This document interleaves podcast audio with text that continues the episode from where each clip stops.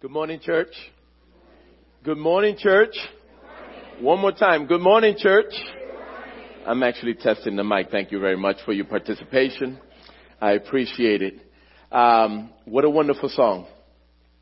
All of my help comes from the Lord. All of your help comes from the Lord. What a better source than God Himself. Is there a better source? Help, strength, healing, deliverance, just pretty much all types of ministry. Is there a better source than the Almighty God Himself? If, if you know a better source, I want to know about it.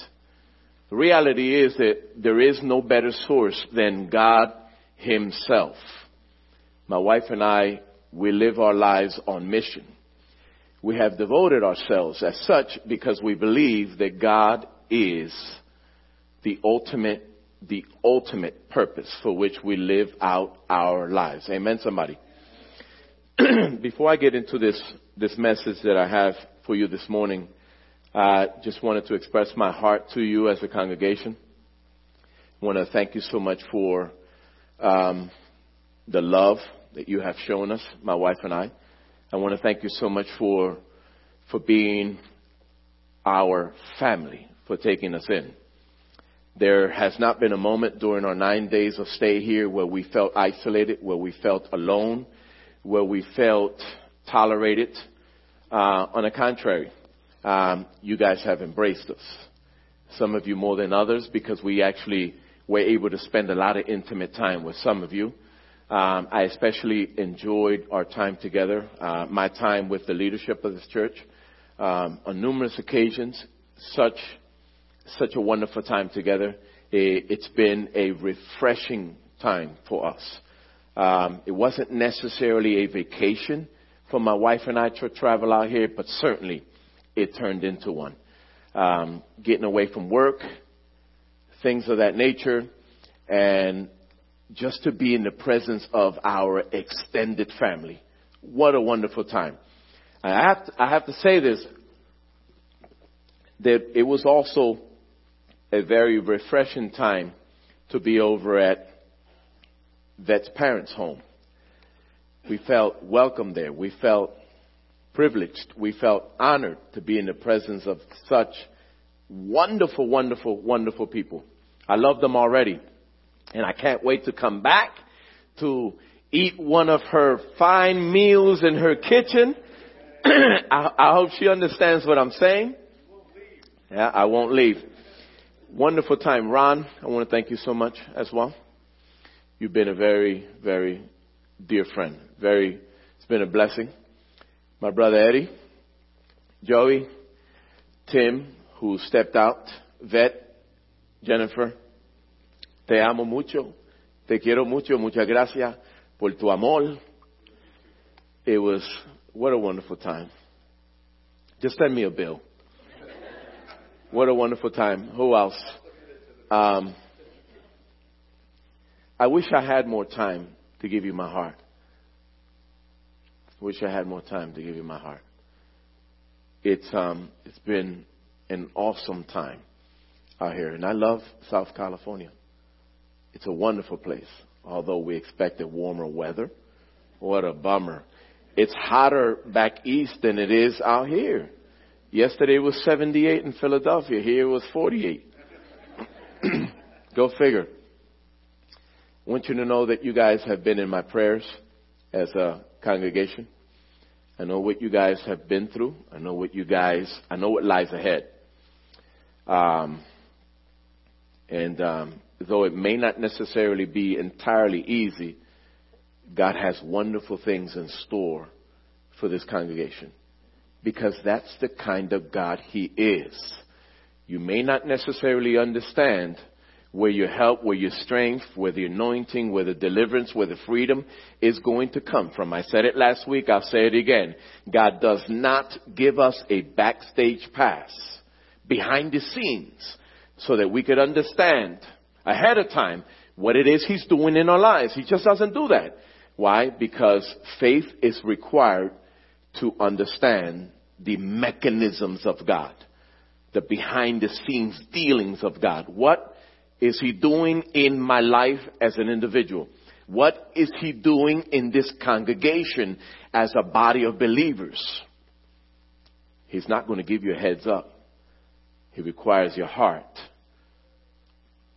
He, he, Hebrews 11:6 says, "Without faith, it is impossible to please God." Without faith, it is impossible to understand the mysteries of God. Without faith, it is impossible to understand the will of God, the purpose of God for you as an individual or for this place as a congregation. It's impossible without faith. So lay down your biases, lay down your differences, lay down your apathy, lay down your intellectualism, lay down your philosophy, lay down all of those things that you, you, the, that are categorized under human effort. Lay down those things because if you do not, you're going to impede the will of God from being manifested in this place. Let me read to you. Let's get into the Word of God. Turn your Bibles, please, if you will, to Acts chapter 4. The title of this message is The Ideal Church. The Ideal Church. But don't misunderstand the title. Don't misunderstand the title one bit. This message is not going to be about the illusion of a perfect church. We all know, we've all been around the block and we all know there is no such thing as a perfect church. The reason for which is because the church is comprised of imperfect individuals. We will always express our personal biases and our personal opinions and we have this inclination for interpreting scripture in our own way and as a result, and not, not to mention the sin that exists in our lives, and all of these things serve as a, as an impediment, if you will. We sort of hinder and obstruct the will of God from perfectly manifesting itself in our lives as individuals and in our lives as a corporate body of believers. We interfere with the work of God in God's house. Nevertheless, it is possible to experience exactly or rather to become the church that God desires for this church to become after its transition is complete. It is possible. This message is about recognizing a few principles from this one particular passage which was served to, which served to make the early church such a blessing. We're actually going to talk about the early church, the first church after Pentecost and what that looks like. Naturally, we are not able, we're not going to be able to talk about all the wonderful things that actually made up that early church. We just can't do it. We need a couple weeks, we need a couple months. And that is 24 hours a day in the house of God. Uh, to sort of unpack all the wonderful things that are in this one particular passage. So you forgive me if I do not bring out or discuss a particular principle you may want to hear from this one particular passage. Let me ask you this. As a church, what do you consider to be the ideal church? What kind of church are you zealous to be a part of? How about this one? What kind of church are you hoping this one becomes after its transition is complete? We all have our ideas. I know because I've heard it. I've heard it come from your mouth. My encouragement to you is that as you move forward as a body, as a community of believers, you answer the following question with all your heart, mind, soul, and strength. What kind of church does God desire this church to become? You are in transition. All the pieces may seem to be scattered, if you will, to a degree. Everything may not necessarily be, necessarily be in the position you want it to be.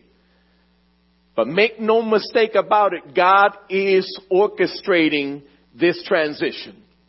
Whether you like it or not. Whether it's been a pleasurable transition to you or not, whether it's been a painful transition to you or not. The latter is probably more uh, of a reality. It's been a painful transition and I know that and I understand that, but you cannot be, you cannot give up on God. You must not give up on God. Some of you are contemplating transitioning away from this church. You must not give up on God because of the failures of certain individuals. You must not give up on God. He is still on his throne. God is still sovereign. God is still working things out. Amen, somebody. God is still on the throne. Acts chapter 4, read with me beginning with verse 32.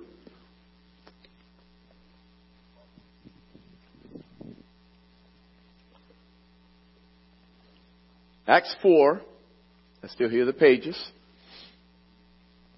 Beginning with verse 32. If you have it, say amen. All the believers were united in heart and mind. And they felt that what they owned was not their own. So they shared everything they had. The apostles testified powerfully to the resurrection of the Lord Jesus and God's great blessing was upon them all. There were no needy people among them because those who owned land or houses would sell them and bring the money to the apostles to give to those in need. For instance, there was Joseph, the one the apostles nicknamed Barnabas, which means son of encouragement. Excuse me. He was from the tribe of Levi and came from the island of Cyprus. He sold the field he owned and brought the money to the apostles. But there was a certain man named Ananias who with his wife Sapphira sold some, prof- some property. He brought part of the money to the apostles claiming it was the full amount. With his wife's consent, he kept the rest. Then Peter said, Ananias, why have you let Satan fill your heart? You lied to the Holy Spirit and you kept some of the money for yourself. The property was yours to sell or not sell as you wished. And after selling it, the money was also yours to give away. How could you do a thing like this? You weren't lying to us, but to God. As soon as Ananias heard these words, he fell to the floor and died. Everyone who heard about it was terrified. Then some young men got up, wrapped him in a sheet and took him out and buried him. After three hours later, his wife came in, not knowing what had happened. Peter asked her, was this the price you and your husband received for your land? Yes, she replied, that was the price. And Peter said, how could the two of you even think of conspiring to test the spirit of the Lord like this? The young men who buried your husband are just outside the door and they will carry you out too. Instantly she fell to the floor and died. When the young men came in and saw that she was dead, they carried her out and buried her beside her husband.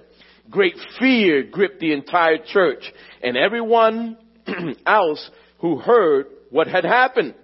The apostles were performing many miracles miraculous signs and wonders among the people, and all the believers were meeting regularly at the temple in the area known as Solomon's Colonnade.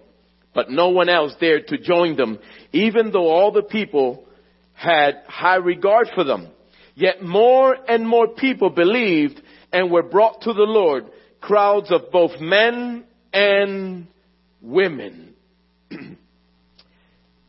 Thank God for His Word. We're going to stop right there. What principles can we apply to this church from this one particular passage? There are many, as I said to you already. There are lots of things that we can extract or exegete from this one particular passage that would actually no doubt serve as a blessing to you as a community. The reason why I chose this one particular passage, led by God's Spirit, I believe with all my heart, is because this represents God's dealings with his people during the early part of the church. The church was established right here in this one particular passage. And the Holy Spirit himself was responsible for laying out the framework of what would serve as God's family this side of heaven. So concerning the transition that this church is experiencing, what better passage to look at so that we can glean the wisdom from the early apostles in terms of how they were led by the Spirit of God so that we can formulate so that this body of believers can look exactly how God wants it to look. Listen, this is not about isms or sophies or ologies. This is not about one man's perspective, one man's idea. It's not about tradition. It's not about customs or rituals. The church should not be made up of those things. We need to ask ourselves, Lord, what do you desire of this church?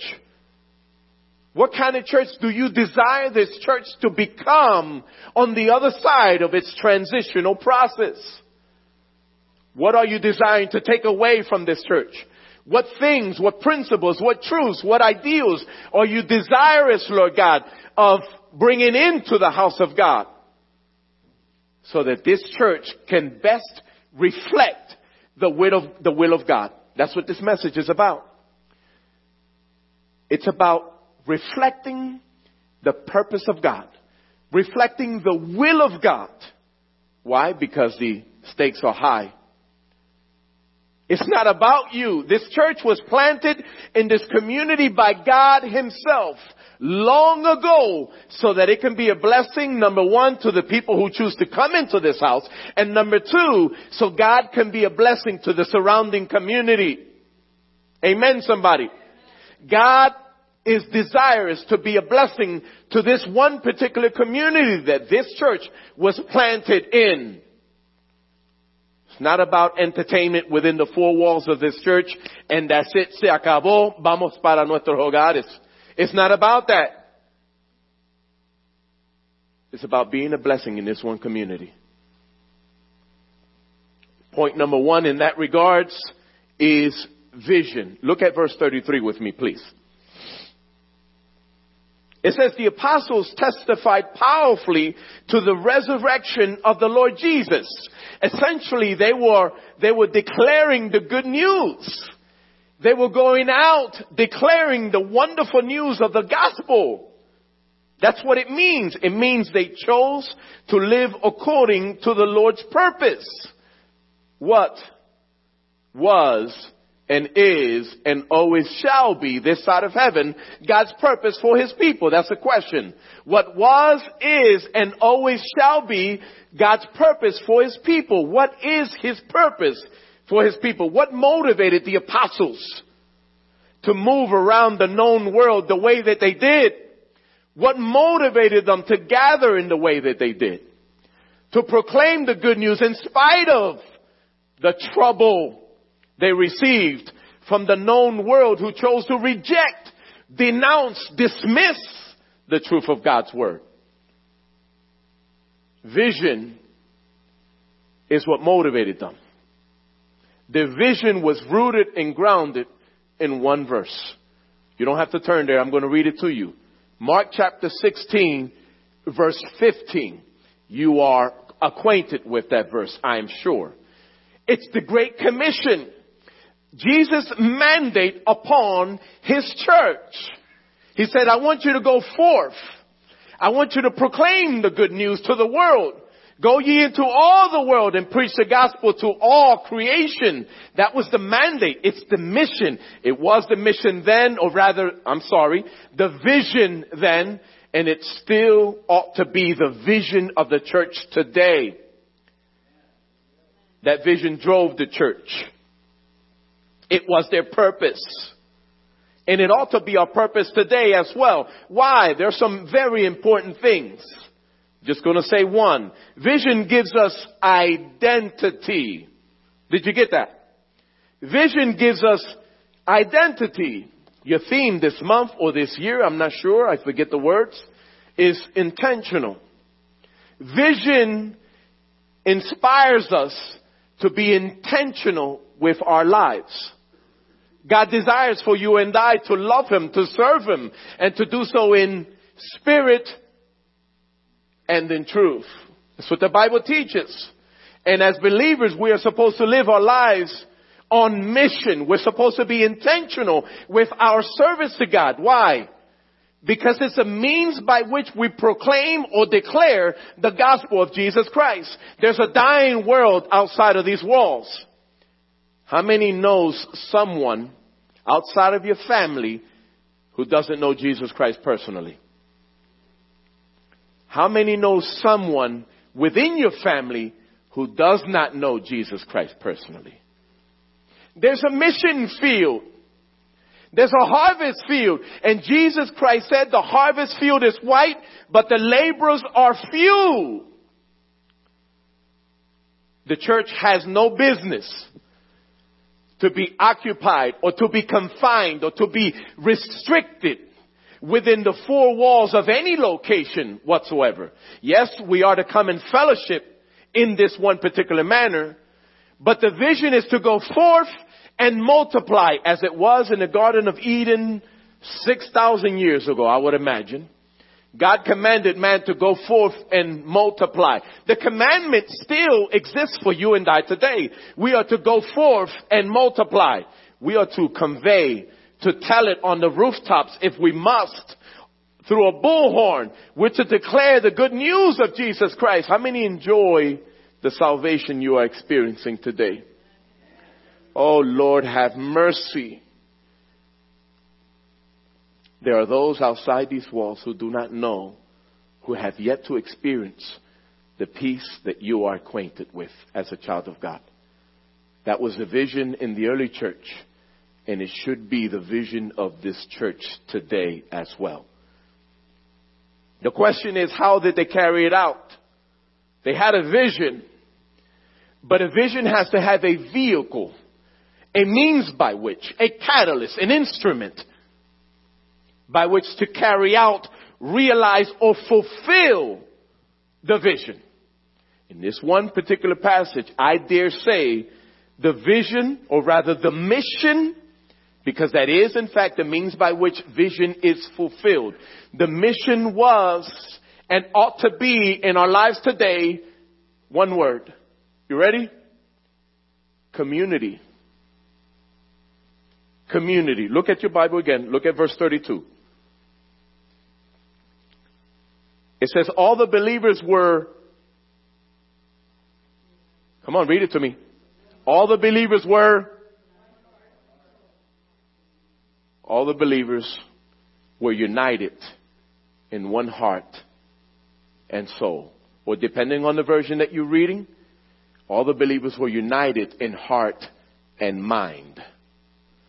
But the part of that verse that I want to focus on for the moment right here is all the believers were united.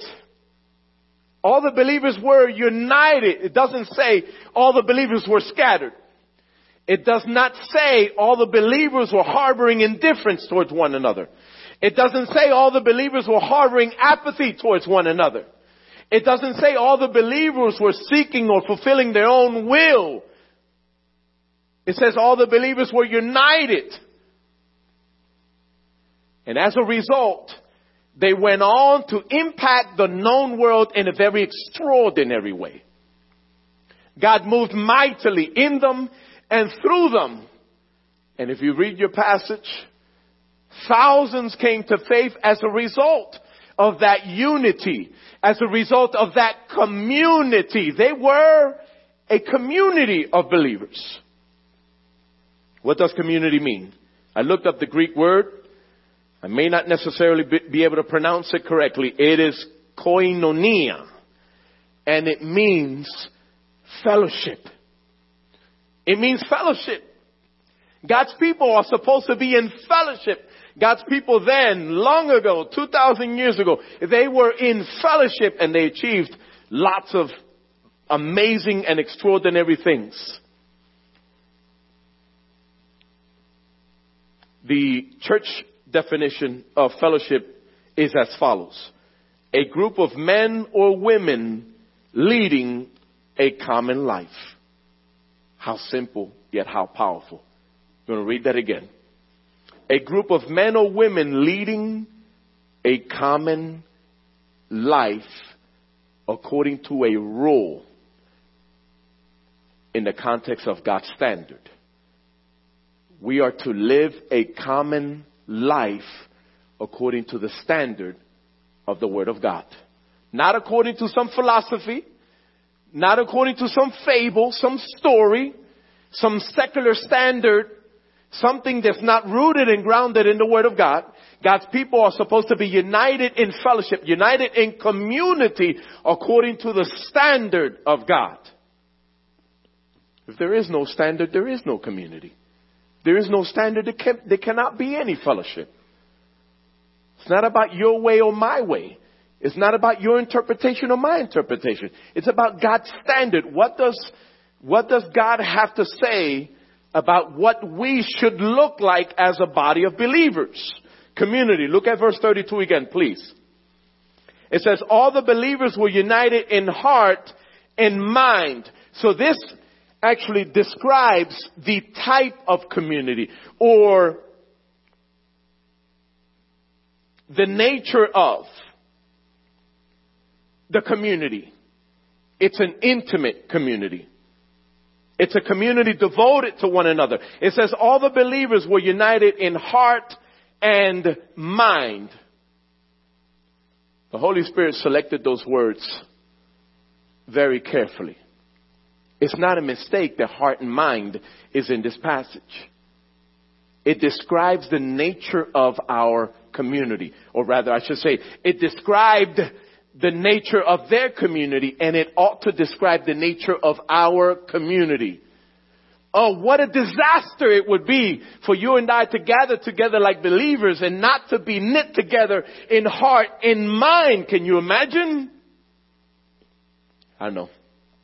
It's a sore spot.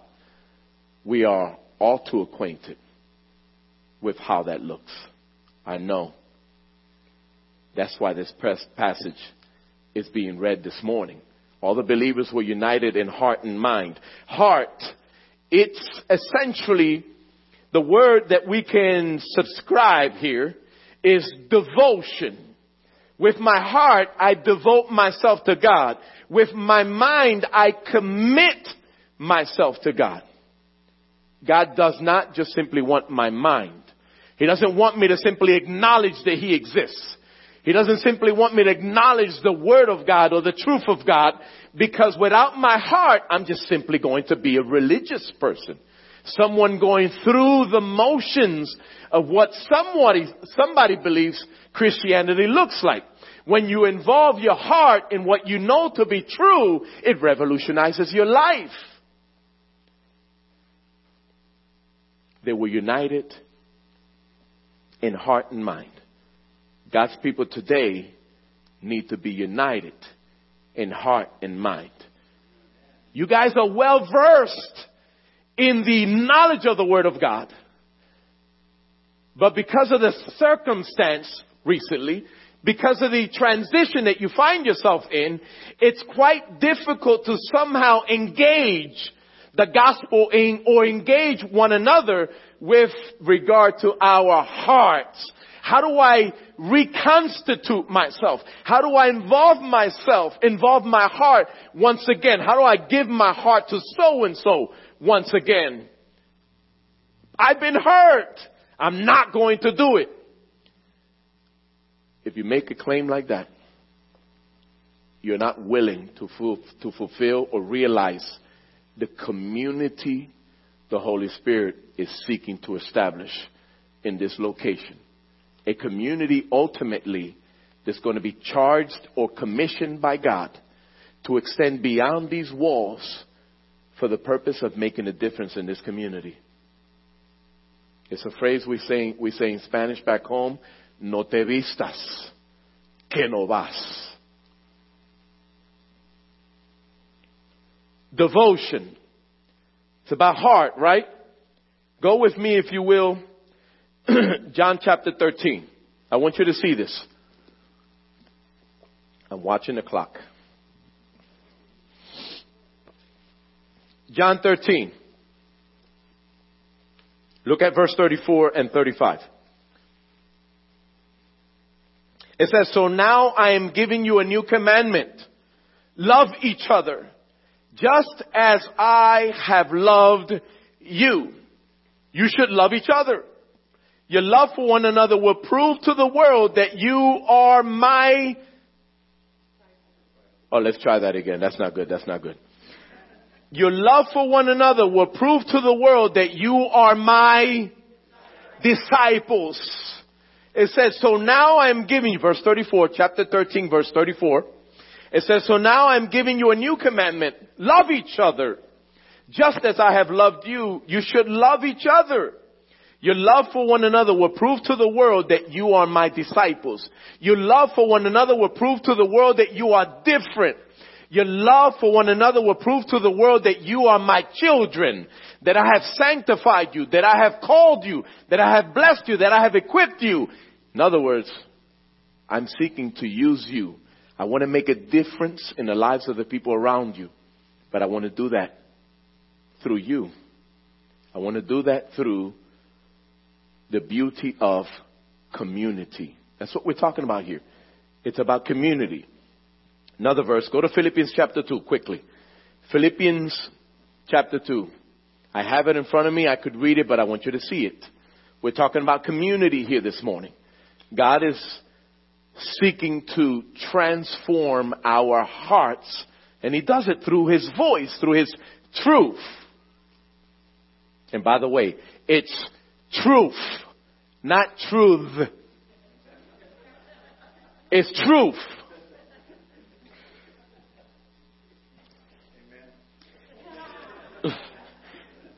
Pórtate bien, Beto. Pórtate bien. Commitment. We're talking about commitment. Look at Philippians chapter 2, verse 3 and 4. Philippians 2, verse 3 and 4. It says, don't be selfish. Don't try to impress others. Wow. That's actually in there. It says, don't try to impress others. Be humble, thinking of others as better than yourselves. What? Really? Some of you like, that's actually in the Bible? Don't be selfish. Don't try to impress others. Be humble, thinking of others as better than yourselves. Don't look out only for your own interests, but take an interest in others too. Take an interest in others also. What a remedy. You talk about a pill. You talk about a solution. You're talking about a problem solving principle for this church? Right there in those two verses. When you consider one another, you need to exalt one another. If I'm exalting you and you are exalting me, there's no room for pride. There's no room for indifference. There's no room for apathy. There's no room for backbiting or criticism or anything along those lines. If we are exalting one another, where's the, the room? Where's the wiggle room for a personal crisis? Are you seeing this with me? Let's move on. Go to James chapter 2 verse 14. This one particular passage we read in the book of Acts, extraordinary things, I said it to you already, extraordinary things took place in the lives of the believers and in the, and in the surrounding community because they were united in heart and mind. And the one amazing thing they gave birth to as a result of this community they established was in fact the wonderful beauty of generosity. We read it. They sold possessions. It has nothing to do with socialism or communism. Don't even go there. It was necessary for God's people to love on one another. And as a result, they sold possessions. Those who had extra were looking out for those who did not have anything. And it wasn't a perfect system because sin later entered the church. And we read just two chapters later or three, Paul the apostle, or actually more than a few chapters later, we find that Peter and Paul, they're going on missions because they, they were asking for donations to feed this one community that was living large because everybody was in Everybody was united in community. Now, Paul the apostles and the other apostles were actually looking for funds to take care of them. They ran out of money somehow. That's another message. But look at James chapter 2 verse 14. What good is it, dear brothers and sisters, if you say you have faith but don't show it by your actions? Can that kind of faith save anyone? Suppose you see a brother or sister who has no food or clothing and you say goodbye, God bless you and have a good day. Stay warm and eat well, but then you don't give that person any food or clothing. What good does that do? So you see, faith by itself isn't enough. Unless it produces good deeds, it is dead and useless. Oh, we know how to love one another when we are in each other's presence.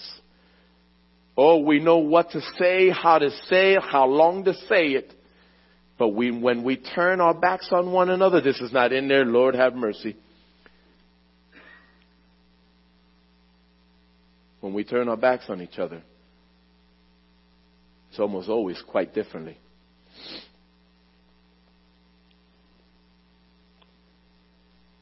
Point number three, the last point. I had a few more things there I wanted to share, but I'm, I have to move on. Just remember that point. Because it is, in fact, the gist of the message, the heart of the message. It is, in fact, why the early church succeeded as they did. Community. If you don't remember anything else, remember community. God is calling us to be united in heart and mind. But this point, I cannot ignore it because it has to be delivered, and it has to do with um, Acts chapter 5. Go back there. Acts chapter 5. We're not going to read the verses again because there are too many. But Acts chapter 5, I want you to make a note, a mental note of these things. 5 verses 1 through 11 is the story about Ananias and Sapphira and their sin and their sin. And the idea in these, among others, in those verses is that Satan found a way in, the enemy of our souls, he found a way in to their community. And he managed to entice a couple to become completely disassociated from God's community. I'm going to read that again. The idea here is that Satan found a way in and he managed to, to entice a couple to become completely disassociated from God's community. Why? Because Satan was seeking to destroy what God had recently established. With the concept, and I wish I can run away with this thing for an hour or two, because it's powerful. God can transform a family if the family is united together. What's the old cliche or the old saying? A family that a, a little more with a, put a little umph behind that. Come on, little. Let's try that again. One, two, three. The family that the family that prays together stays together. And it's not about prayer, it's about community. Prayer is just one of the tools God utilizes in us and through us to strengthen us. So is Bible reading. So make up a little cliche. The family that reads the Bible together stays together. See, there's no rhythm there, right? But you, you understand where I'm going with that. and community is absolutely powerful. Satan, listen, he's, he's, he's looking. The Bible says in 1 Peter chapter 5 verse 8, it says, be sober be vigilant because your adversary, the devil, like a roaring lion, walks about seeking whom he may devour. Seeking whom he may devour. God is orchestrating his business, his, his ministry, his community this side of heaven, and the enemy is always looking for a way in to destroy, to compromise what God is doing, to counter the wonderful things that God seeks to do this side of heaven. The vision is simple. We, we have a word, we have a message, we have a gospel, we have a truth that's capable of revolutionizing our lives for eternity. Eternity is on the line here. And God chose to utilize community as a vision. The, I mean, the mission, the means by which His vision this side of heaven is fulfilled. Community is the mission. You cannot move forward as individuals. You have to move forward as a community. But in Acts 5 verses 1 through 11, Satan slips in unawares. He deceives a particular couple. Rather, he nourishes the error within them because they were probably greedy. They were probably selfish. They were definitely hypocrites. They were going through the motions. It was their nature. They were struggling with that one particular sin. And Satan just simply walked in the front door and capitalized. He, he blew on it. He fanned it out. He nurtured it a little bit. They were held responsible later because they were the ones making the mistake. They lied to God. They were pretenders. They were pretenders. They were hypocrites. Where are we as a church or as individuals with the principle of community or fellowship? To what degree have we taken ownership of our Christian fellowship? I got a couple quotes for you. Where there is no human connection, there is no compassion. Without compassion, then community, commitment, loving kindness, human understanding, and peace all shrivel. Individuals become isolated, the isolated turn cruel, and the tra- tragic hovers in the forms of domestic and civil violence. Susan Vreeland. How about this one? Every successful individual knows that his or her achievement depends on a community of persons working together. Paul Ryan.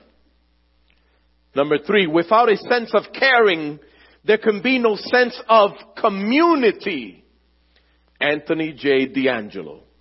And lastly, we cannot seek achievement for ourselves and forget about progress and prosperity for our community. Our ambitions must be broad enough to include the aspirations and needs of others for their sakes and for our own. You might know this guy. Cesar Chavez. But Jesus, Jesus Christ put it this way in Matthew 22. You don't have to go there. Matthew 22 verses 37 through 39. He says, love the Lord your God with all your heart, mind, soul, and strength, and love your neighbor as yourself. Community. That type of commitment does not allow any room for hypocrisy. In closing, nothing is more detrimental to our community today than for professing believers going through the motions. It invites disaster. It invites disaster. You have to be intentional. You love the Lord. You want to serve the Lord. You want to fulfill God's mandate upon this, this church. You have to participate. Recognize what is God's vision for this church. The vision that's always been for the church.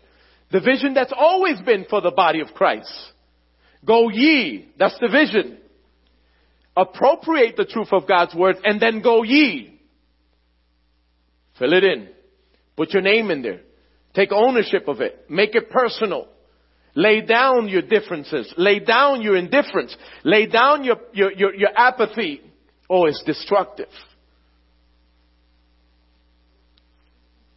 Recognize the mission of the church.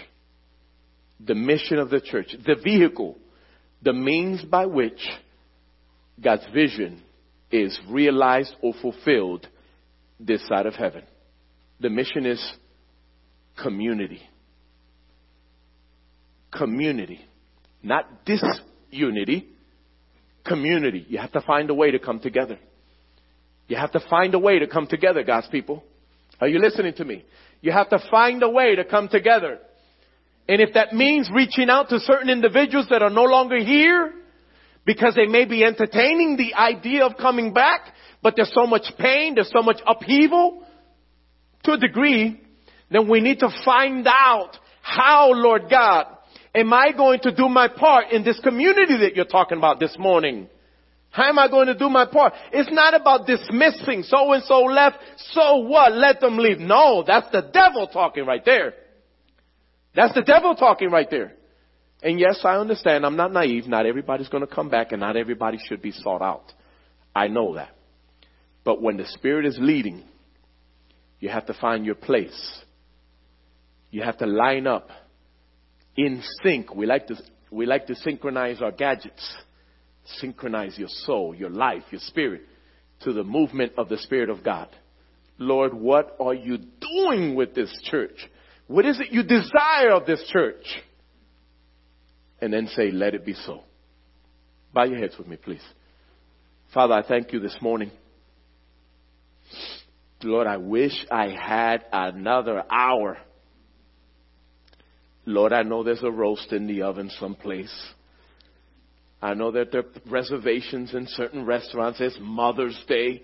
And Lord, I also know that I, I, I did not preach on mothers, about mothers this morning. Father, I just wanted to be faithful. I wanted to declare publicly what you have revealed to me in secret. Lord God, I pray your blessings on this church beginning with the janitor all the way up, Lord God, to the person who stands behind his pulpit from time to time. Lord God, let none escape you this morning. Let none escape you this morning, Lord God. Grab a hold of every heart and every mind, Lord God, and knit them all together. Formulate, Lord God, your community here in this local place. Put it together, Lord God. They're pieces right now. Some things don't make sense anymore, Lord God. Things have been raveled, disoriented. Oh, hallelujah. But you are the almighty living God. And it is our belief, Lord God, that you are still on your throne. You are still sovereign. You are still in control, Lord God. Father, work it out by your Holy Spirit. Move in the hearts and minds of your people here. And I pray a special prayer for those here today who do not know you personally.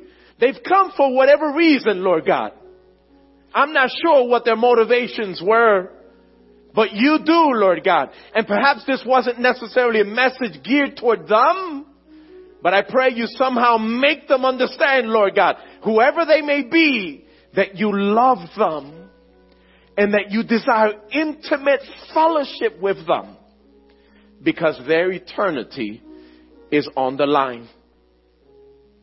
Where they will reside for eternity is at stake right here and right now. And I pray, Lord God, that if there is anybody here that doesn't know you personally, that they may in their heart, in their heart, repeat a simple prayer like, Lord Jesus, I know that I'm a sinner and that I need you in my life. I recognize that you died for me you were buried for me and that you rose again for me, Lord God, on the third day. I'm asking you, Jesus, to forgive my sin. Take it all away and to come into my life. Become my Lord and my Savior. And lead me onward as your disciple. Father, I thank you so much for this time. I pray your blessings on this church in the wonderful name of Jesus Christ. And everybody says, Amen. God bless you guys. Thank you for having us. It's been an honor. It's been a privilege. And I hope to see you all again soon. God bless you guys.